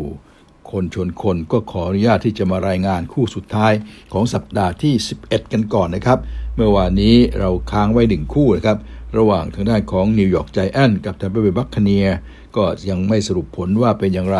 ก็ขออนุญาตที่จะมา รายงานกันนะครับ ในสุดแล้วก็ปรากฏว่าแทมปาเบย์บัคคาเนียร์เป็นฝ่ายเอาชนะไปได้ 30 ต่อ 10 ครับท่านผู้ฟังครับ โดยที่ในควอเตอร์ที่ 1 นั้นบัคคาเนียร์ก็ขึ้นนำไปก่อนนะครับทำ touchdown ได้ก็ 7-0 นะครับ แต่ว่าทางนิวยอร์กก็มา field goal ไล่ก็ไล่มาเป็น 3 ต่อ 7 นะครับ นี่คือควอเตอร์ที่ 1 พอมาเริ่มควอเตอร์ที่ 2 แทมเปอร์แทมเปอร์เบย์บัคคเนียก็ได้ไป 1 field goal นำต่อไปเป็น 10 ต่อ 3 แต่แล้วนิวยอร์กไจแอนท์เกิดได้ touchdown ครับ ไล่มาเป็น 10 ต่อ 10 โอ้จากทำท่าจะสนุก แต่แป๊บเดียวเท่านั้นแทมปาเบย์บัคคาเนียร์ก็หนีต่อทำ touchdown ได้เป็น 17 ต่อ 10 ครับ ก็จบครึ่งแรก หรือควอเตอร์ที่ 2 ลงด้วย ทางด้านของแทมเปอร์เบย์นำอยู่ 17 ต่อ 10 นะครับ หลังจากนั้นมาก็สู่ควอเตอร์ที่ 3 แทมเปอร์เบย์มาปุ๊บก็ touchdown ขึ้นหนีไปเป็น 24 ต่อ 10 ครับ แล้วก็ได้อีกหนึ่ง field goal หนีเป็น 27 ต่อ 10 นะครับ ในจบควอเตอร์ที่ 3 นะครับ มาควอเตอร์สุดท้ายนะครับแทมปาเบย์ก็ยังนำต่อด้วยการเตะ field goal ไป 30 ต่อ 10 ครับท่านผู้ฟังครับ อืมในสุดแล้วก็จบกันตรงนั้น เพราะว่าทางด้านของนิวยอร์กก็ไม่สามารถจะทำอะไรได้อีกแล้ว ก็จะเป็นฝ่ายพ่ายแพ้ไปแทมเปอร์เบย์ก็ 30 ต่อ 10 นะครับ โดยแทมปาเบย์นั้นก็กลายเป็น 7 ต่อ 3 ในขณะที่นิวยอร์กก็กลายเป็น 3 ต่อ 7 นะครับ นั่นก็เป็นบทสรุปของภาพรวมนะครับสำหรับควอเตอร์แบ็กเมื่อวานนี้ทอมเบรดี้นะครับทอมเบรดี้หรือป๋าทอมของแฟนๆเนี่ยนะฮะก็ถือว่ากลับมาเล่นได้ดีพอสมควรนะฮะกลับมาค่อนข้างจะคืนฟอร์มแล้วล่ะขว้างไป 46 ครับ รับได้ 30 ครั้ง ออกมาที่ 307 หลา กับ 2 touchdown แต่เจอไป1 intercept ครับ ส่วนทางด้านของนิวยอร์กนั้น ทางด้านของ Daniel Jones นะครับ quarterback ก็ 28 ขว้างไปรับได้ 23 ออกมา 161 หลานะครับ แล้วก็ได้มา 1 touchdown แล้วก็ 2 intercept นะครับ ก็ถือว่าไม่เป็นไร ยังต้องสู้กันต่อนะครับสำหรับ Daniel Jones แล้วก็สำหรับ New York Jetsเอ๊ย New York Giants ครับประทานโทษทั้งแจ็ตทั้ง Giants ปีนี้ไม่ดีด้วยกันทั้งคู่นะครับก็ถือว่าร่วงกราวไปด้วยกันก็ต้องมาฟื้นฟูสู้ขึ้นไป ในปีหน้ากันแล้วกัน เพราะว่า 3-7เนี่ยก็คงไม่ต้องพูดถึงการที่จะเข้าลงเข้ารอบอะไรกันแล้วครับท่านผู้ชมครับ เพราะฉะนั้นจากตรงนี้ผลการแข่งขันเมื่อวานที่เราค้างกันไว้อย่างนี้ พอไปดูในตาราง standing หรือว่าในภาพรวมทั้งหมดที่เมื่อวานได้สรุปไปครั้งหนึ่งแล้วเนี่ยแต่ว่าขอย้ำอีกทีว่า New York Jets เมื่อพ่ายแพ้มานะครับ ซึ่งตัวเองก็จริงๆ ก็บ๊วยอยู่ในกลุ่ม NFC ตะวันออกอยู่แล้วนะครับ ก็บ๊วยต่อไป สถิติเป็น 3 ต่อ 7 นะครับ ก็บวยต่อไปโดยมีดัลลัสคาร์บอย เป็นที่ 1 ของกลุ่มนี้ 73 Philadelphia Eagles เป็นที่ 2 5 6 แล้วก็วอชิงตันเป็นที่ 3 4 6 แล้วก็ New York Giants ก็ 3 7 เลยครับ นี่ก็คือเป็น NFC East นะครับ ส่วนทางด้านของ t a m p a Bay Buccaneer นั้นอยู่ใน NFC South ครับ หรือว่า NFC ใต้นะครับบัคเนียก็นำอยู่แล้วแหละแต่ว่านำอยู่นิดหน่อยในเป็นหัวหน้าเป็นเป็นจ่าฝูงอยู่นำอยู่ ทีแรกก็ 6-3 แต่พอชนะปานก็กลายเป็น 7-3 นะครับ ก็ขึ้นเป็นที่ 1 ต่อไป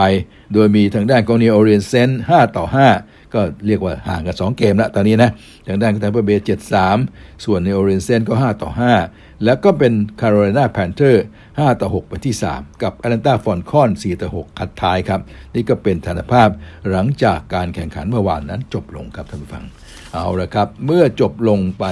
เมื่อวานอย่างนี้แล้วเนี่ยนะครับ เราจะมาดูอะไรกันดีครับ อยากจะมาดูสถิติอีกนิดหนึ่งครับท่านผู้ฟังครับ เมื่อวานนี้เราพูดถึงเรื่องของ quarterback กัน แล้วก็บอกว่าทั้งในสัปดาห์นี้นะฮะAaron Rodgers ของ Green Bay เนี่ยนะครับถึงแม้ว่าจะทีมแพ้ให้กับมินนิโซตานะ แต่ขว้างได้เป็นมากที่สุดของลีกของลีกเลยของสัปดาห์เลย 385 หลาครับ ส่วน Justin Herbert นะครับจาก L.A. Chargers ก็ 382 หลาครับเป็นอันดับ 2 Kirk Cousins จากมินนิโซตาที่ชนะ Green Bay เนี่ยนะครับขว้างได้ 341 เป็นอันดับ 3 ของสัปดาห์เลย แล้วก็ที่ 4 คือ Colt McCoy นะครับจาก Arizona Cardinals ก็ขว้างได้ถึง 328 หลา ก็เยอะน่าดูสำหรับ quarterback สำรองนะครับ แล้ว Ryan Tannehill ครับ quarterback ของ Tennessee Titans เป็นอันดับที่ 5 ขว้างได้ 323 หลา ก็เมื่อวานนี้ให้เห็นแล้วว่าหลาต่างๆนี่เป็นอย่างไรครับ เดี๋ยวเราดูต่อวันนี้ว่าแล้วฝ่ายวิ่งล่ะเป็นยังไง สัปดาห์นี้คนที่วิ่งได้ดีที่สุดนั้นก็จะเป็น Jonathan Taylor ครับ Jonathan Taylor นะครับ เป็น running back ของ Indianapolis Colts ครับ ทีมก็ชนะ Buffalo Bills ด้วย เขาวิ่งไปนะครับ 3-2 ครั้ง 185 หลา กับ 4 touchdown ถือเป็นสุดยอดของนักวิ่งประจำสัปดาห์นะครับ ส่วนอันดับที่ 2 ก็คือ D'Andre Swift ครับ D'Andre Swift นั้นก็มาจาก Detroit Lions ทีมนั้นก็แพ้อยู่แล้วนะแพ้ให้ Cleveland ไป แต่ว่าเขาถือลูก 14 ครั้ง วิ่งไป 136 หลานะครับ กับ 1 ทัดดาว 136 หลา เป็นอันดับ 2 ของสัปดาห์นี้ครับ ส่วนอันดับที่ 3 ก็คือ Nick Chubb ครับ Nick Chubb นี่ก็เป็นตัววิ่งของ Cleveland Browns ทีมก็แพ้เลยครับท่านฟังเอ๊าทีมชนะสิ Cleveland Browns ชนะ Detroit นะฮะอ่าแล้วนี่แบ็กชนะ Detroit เขาวิ่งไป 22 ครั้ง 130 หลา ไม่มี touchdown แต่ 130 หลานั้นเป็นอันดับที่ 3 ครับนะครับ ส่วนที่ 4 นั้นก็เป็นของ Joe Mixon นะครับ เป็น running back ของ Cincinnati Bengals ทีมนั้นก็ชนะนะครับ 32 ต่อ 13 เหนือลาสเวกัส แล้วเขาวิ่ง 30 ครั้ง 123 หลากับ 2 touchdown จำนวน 123 หลา เป็นอันดับที่ 4 ของสัปดาห์นี้นะครับ และส่วนอันดับที่ 5 ก็เป็น Antonio Antonio นะครับ Gibson ก็เป็น running back ของวอชิงตัน ทีมก็ชนะ Carolina Panthers นะฮะเขาถือลูก 19 ครั้งครับ วิ่ง 95 หลา เป็นอันดับที่ 5 ครับ ก็มาประกาศเกียรติยศให้หน่อยสำหรับบรรดายอดนักวิ่งที่วิ่งได้ดีของสัปดาห์นี้ครับ ส่วนปีกรับลูกหรือว่าเป็นจะเป็นปีกนอกปีกในก็แล้วแต่ครับ อันดับหนึ่งนั้น สัปดาห์นี้เป็นของ Justin Jefferson นะครับจากมินนิโซตานะครับเป็นปีกมินนิโซตารับไป 8 ครั้ง 169 หลา 2 touchdown 169 หลาเป็นหลาที่มากที่สุดครับ แล้วอีกคนหนึ่งก็เป็น Elijah Moore นะครับปีกของ New York Jets ครับรับไป 8 ครั้ง 141 หลา นะครับ กับ 1 touchdown 141 หลา เป็นอันดับที่ 2 ครับ แล้วตามมาด้วย Marquez Valdes นะครับ Scantling นะครับ Scantling Marquez Valdes-Scantling นะฮะตอนนี้ก็ทีมนั้นแพ้นะครับของ Green Bay นะฮะ แต่ว่าขว้างรับรับได้120รับลูก4ครั้งครับ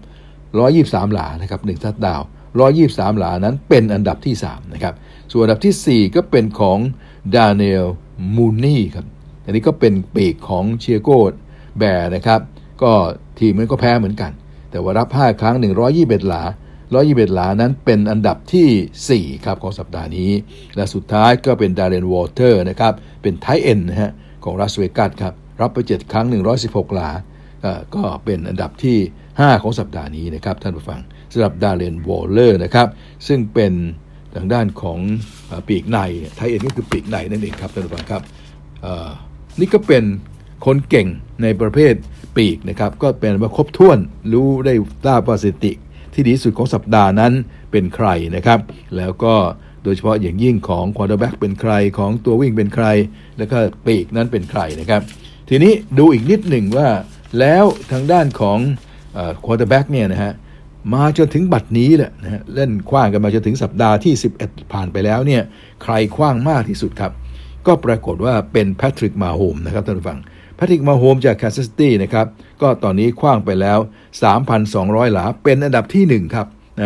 ไม่ต้องนับ touchdown นะ เอาแค่หลาก่อน 300 2,200 หลาเป็นอันดับที่ 1 นะครับ ส่วนอันดับที่ 2 ก็ไม่ใช่ใครเลยครับ นี่ก็สุดยอดควอเตอร์แบ็กเลยแหละผู้ทำสถิติอันมากมายกายกองทอมเบรดี้ครับก็เล่นน้อยกว่าครั้งหนึ่งนะ เล่นน้อยกว่ามาโฮมครั้งหนึ่งนะครับมาโฮมเนี่ยเล่น 10 11 ครั้ง ทอมเบรดี้10 ครั้ง แต่ทอมเบรดี้คว้างได้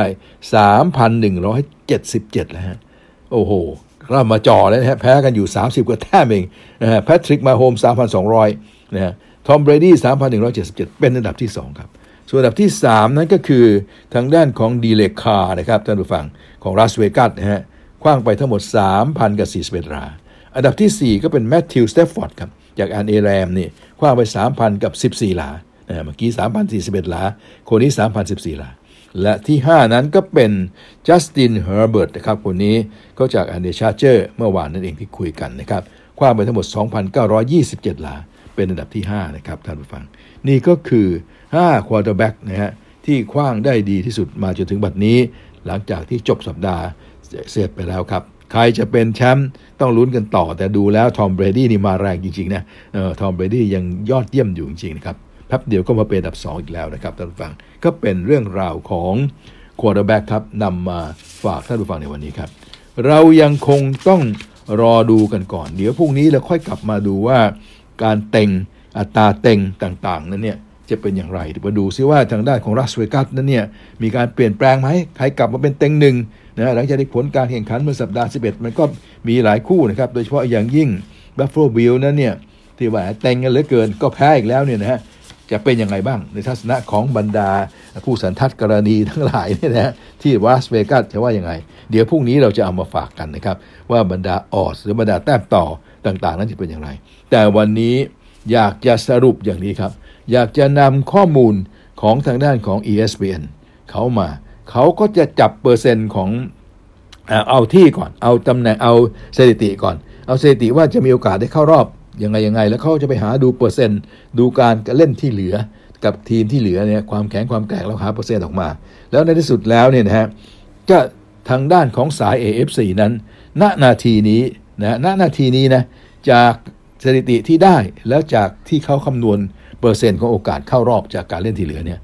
เขาบอกว่า AFC นะถ้าไล่กันตามระดับไป 7 อันดับนะอย่าลืมนะมันจะได้เข้ารอบจริง ๆ คือ 4 อันดับใช่ไหม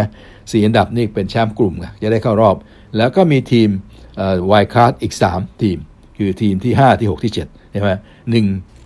สี่กลุ่มเนี่ยสี่สี่กลุ่มนั่นคือสี่กลุ่มของกลุ่มในแต่ละสามก็จะมี 4 กลุ่ม มี East มี North มี South มี West เนี่ยสี่กลุ่มใช่ไหมก็1ถึง4แล้วอีก 3 คือทีม wild card ทีมสถิติดีเนี่ยเจ็ดทีมใช่ไหมฮะเขาบอกว่าหน้านาทีนี้ AFC ครับ ที่ 1 ต้องเป็น Tennessee Titans 8ต่อ 3 นะครับ โอกาสเข้ารอบ 2 98.6% ที่ 2 ครับ Baltimore Ravens 7ต่อ 3 โอกาสเข้ารอบ 2 82.6%ที่ 3 คือ New England Patriots ครับ7ต่อ 4 ครับ โอกาสเข้ารอบ 87.3%และที่ 4 Kansas City Chiefs ครับ7ต่อ 4 โอกาสเข้ารอบ 2 81.9%นี่คือ 4 ทีมที่จะได้เป็นแชมป์ของ AFC ตามระดับกลุ่มมาใช่ไหมส่วนอีก 3 ทีมที่เขาคาดว่าจะเป็นทีมสถิติดีนั้น เป็นดับที่ 5 ครับ Cincinnati Bengals นะครับ6ต่อ 4 ครับโอกาสเข้ารอบ 44.9%อันดับที่ 6 ครับ LA Charger 6ต่อ 4 เหมือนกัน โอกาสเข้ารอบ 71%และสุดอันดับที่ 7 เลยฮะ เข้ารอบเหมือนกันนี่นะข่าวนี้เป็น Buffalo Bills ครับ 6 ต่อ 4 87.1%แปลว่า Buffalo Bills จะได้เข้ารอบอย่างเหน็ดเหนื่อยละ ไม่ใช่เข้ารอบอย่างแหมโอ้โห เป็นเต็งจ๋าเต็งจ๋าอย่างที่ผ่านมาในอดีต จากผลการแข่งขันสัปดาห์นี้เห็นชัดเลยนะครับ ว่าณนาทีนี้ตรง Buffalo Bills เนี่ยจะถ้าได้เข้ารอบก็เข้า wild card แล้วจะเข้าไปอันดับที่ 7 ด้วยนะฮะท่านผู้ฟังนี่ก็คือทางด้าน AFC จากการคาดของ ESPN ครับ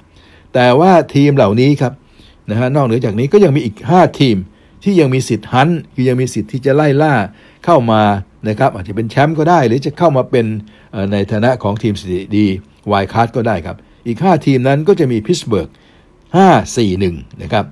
Colts ครับ6ต่อ5 Cleveland ครับ6ต่อ 5 แล้วก็ทางด้านของ Raiders ครับท่านผู้ฟัง Las Vegas Raiders ครับ5ต่อ 5 กับ Denver Broncos 5ต่อ 5 ยังเป็นทีมที่ยังมีสิทธิ์ไล่ล่านะครับ นี่ก็เป็นทัศนะของทางด้าน ESPN นะครับ เราไปดูทางสาย NFC บ้าง เมื่อกี้คือ AFC NFC นั้นอันดับหนึ่งก็คือ Arizona Cardinals 9ต่อ 2 โอกาสเข้ารอบ 99.9% อันดับ 2 คือ Green Bay Packers 8ต่อ 3 โอกาสเข้ารอบ 99.2%อันดับ 3 Tampa Bay Buccaneers นะครับ7ต่อ 3 โอกาสเข้ารอบ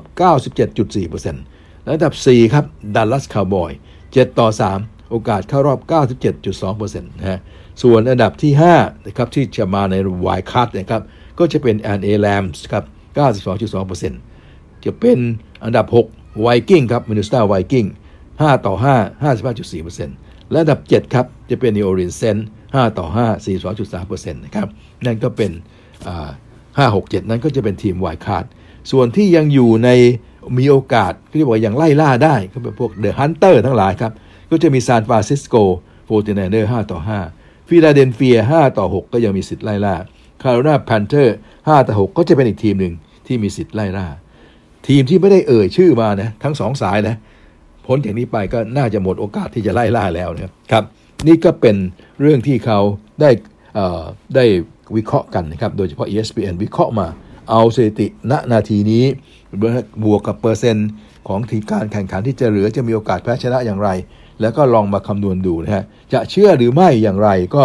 ก็คง เพราะโอกาสมันยังพลิกได้อีกนะฮะนะยังพลิกได้อีกแต่ว่าณนาทีนี้จะเห็นภาพเป็นอย่างนี้แล้วนะครับท่านผู้ชมครับ ว่าจะเห็นว่าอย่างแชมป์เนี่ยโหแชมป์กลุ่มเนี่ย เขาก็เชื่อกันแล้วว่าจะมี Tennessee Titans น่าจะมานะอะไรอย่างเงี้ยนะ Baltimore Ravens น่าจะมานะ New England Patriots น่าจะมานะ Kansas City Chiefs น่าจะกลับมาแล้วนะอีกฝ่ายหนึ่งก็จะมี Arizona Cardinals Green Bay Tampa Bay Dallas อะไรพวกนี้นะตรงนั้นก็เป็น wild card กันไป แล้วก็ที่ทีมที่ยังมีสิทธิ์ก็มาไล่ล่ากันไป ยิงเท็จประการใดจะเป็นเช่นที่ทางด้าน ESPN คาดการณ์ไว้หรือไม่เนี่ย เราก็ติดตามกันต่อฮะ นี่มันเพิ่งเกมที่ 11 ฮะ เพียงแต่ว่า เขาก็อย่างว่าเป็นสไตล์ของฝรั่งเนี่ยเขาจะทำอะไรให้มันสนุก ก็จะมีโน่นมีนี่มาให้เราดูให้คิดตามวิเคราะห์ตามนะฮะเขาก็เอาไปเอาตารางแบบนี้มาให้เราดูว่าเนี่ยมันจะเป็นอย่างนี้นะเชื่อหรือไม่นะก็ก็ส่วนใหญ่ก็คงจะเป็นไปตามนั้นนะเพราะถ้าดูอย่างนี้มันโอกาสที่ส่วนใหญ่จะเป็นตามนี้จะมีเยอะ เพราะว่ามันก็แข่งกันมาพอสมควรแล้ว แต่อย่างไรก็ตามมันยังเหลืออีก 7 สัปดาห์นะครับแล้วเจ็ดสัปดาห์ก็เหลือการแข่งขันของแต่ละทีมอีก 6 ครั้ง มันจะมีอะไรพลิกผันจากนี้หรือไม่ เราก็จะตามกันนะครับ เอาละครับท่านผู้ฟังครับ ก็ถือว่าพอหอมปากหอมคอนะครับสำหรับคนชวนคนในวันนี้ ขอทิ้งท้ายวันนี้นิดเดียว ท่านผู้ฟังครับว่าวันนี้ครับเรามีฟุตบอลไทยๆมาฝากนะฮะจะเป็นการแข่งขันช้าง FA ครับครับบอล FA ครับบ้านเรานะฮะน็อกกันกุ้นกันทั้งหมดเลยนะฮะแต่แบบเปรี้ยงเดียวจบอะใครแพ้ก็ตกรอบใครชนะก็เข้ารอบต่อไป มาถึงรอบ 32 ทีมสุดท้ายแล้ว ก็แปลว่ามี 16 คู่นะฮะ32ทีมสุดท้าย แข่งกันในวันนี้ 16 คู่ครับ จะมีคู่ที่จะขออนุญาตขานเฉพาะคู่ของไทยลีกครับ ให้ติดตามดูกันด้วยโปลิศเทโรเอฟซีนะครับเจอขอนแก่นยูไนเต็ดไทยลีกด้วยกันนะครับเวลา 17 นาฬิกาเชียงใหม่ยูไนเต็ดครับเจอกับชลบุรีเอฟซีไทยลีกด้วยกัน นี่ก็เวลา 18 นาฬิกานะครับ ตามด้วยราชบุรีมิตรผลกับลีโอเชียงราย นี่ก็ไทยลีกเหมือนกัน นี่เป็น 19 นาฬิกาครับ เสร็จแล้วก็จะมีไทยลีกไปแข่งกับคนอื่นครับ การท่าเรือ FC ไปแข่งกับสิงห์ระฆังทอง กาญจนบุรี ไทยลีก 3 นะครับ นั่นก็เวลา 15 นาฬิกา เสร็จแล้วก็จะมีทางด้านของบีจีปทุมยูไนเต็ดครับ เป็นไทยลีก ก็จะไปเจอกับเมืองเลยยูไนเต็ดยูไนเต็ดครับ เป็นไทยลีก 3 นะฮะ อันนี้ก็ 15 นาฬิกา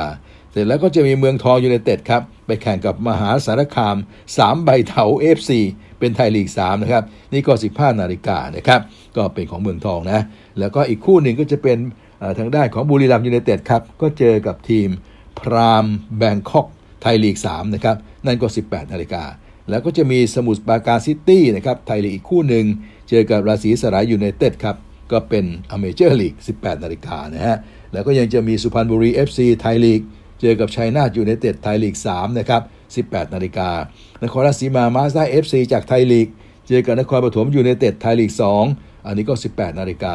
แล้วก็มาส่งท้ายด้วย True Bangkok United ก็มาจากไทยลีกเหมือนกัน เจอกับพัทยาดอลฟินส์ยูไนเต็ดไทยลีก 3 นะครับ ก็ 19 นาฬิกา ทั้งหมดนี้นะครับจริงๆมีมากกว่านี้ แต่อ่านมาให้ฟังเฉพาะทีมของไทยลีกที่จะเล่นในวันนี้เตะเตะกันตั้งแต่บ่ายไปถึงเย็นนะฮะบางคู่ก็ถ่ายทอดสด ทาง AIS Play ก็ติดตามกันแล้วกันนะครับว่าจะมีใครบ้าง บางคู่ก็ไม่ได้ถ่ายก็กรุณาดูผลกันด้วยพรุ่งนี้มาลองดูกันถ้าสรุปผลมาจ่าแสงก็อาจจะนำมาสรุปให้เราจะได้รู้กันว่านะครับจาก 32 ทีม ซึ่งจะเหลือ 16 ทีมของฟุตบอล FA คัพไทยเราช้าง FA คัพนั้นจะเป็นเช่นไรครับ ก็ฝากให้ติดตามด้วยนะครับ เอาละครับ วันนี้เราคงจบลงเพียงเท่านี้ ก็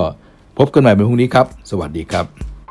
สำหรับใครที่ไม่อยากพลาดสนทนากับจะแฉ่งแบบไม่ไม่สดๆฝากกดไลค์ กดแชร์ กด Subscribe และกดกระดิ่งแจ้งเตือนด้วยนะครับ และสามารถติดตามความเคลื่อนไหวได้ทาง Facebook และ YouTube แค่เพียงพิมพ์คำว่าซูมซอกแซก ฝากด้วยนะครับ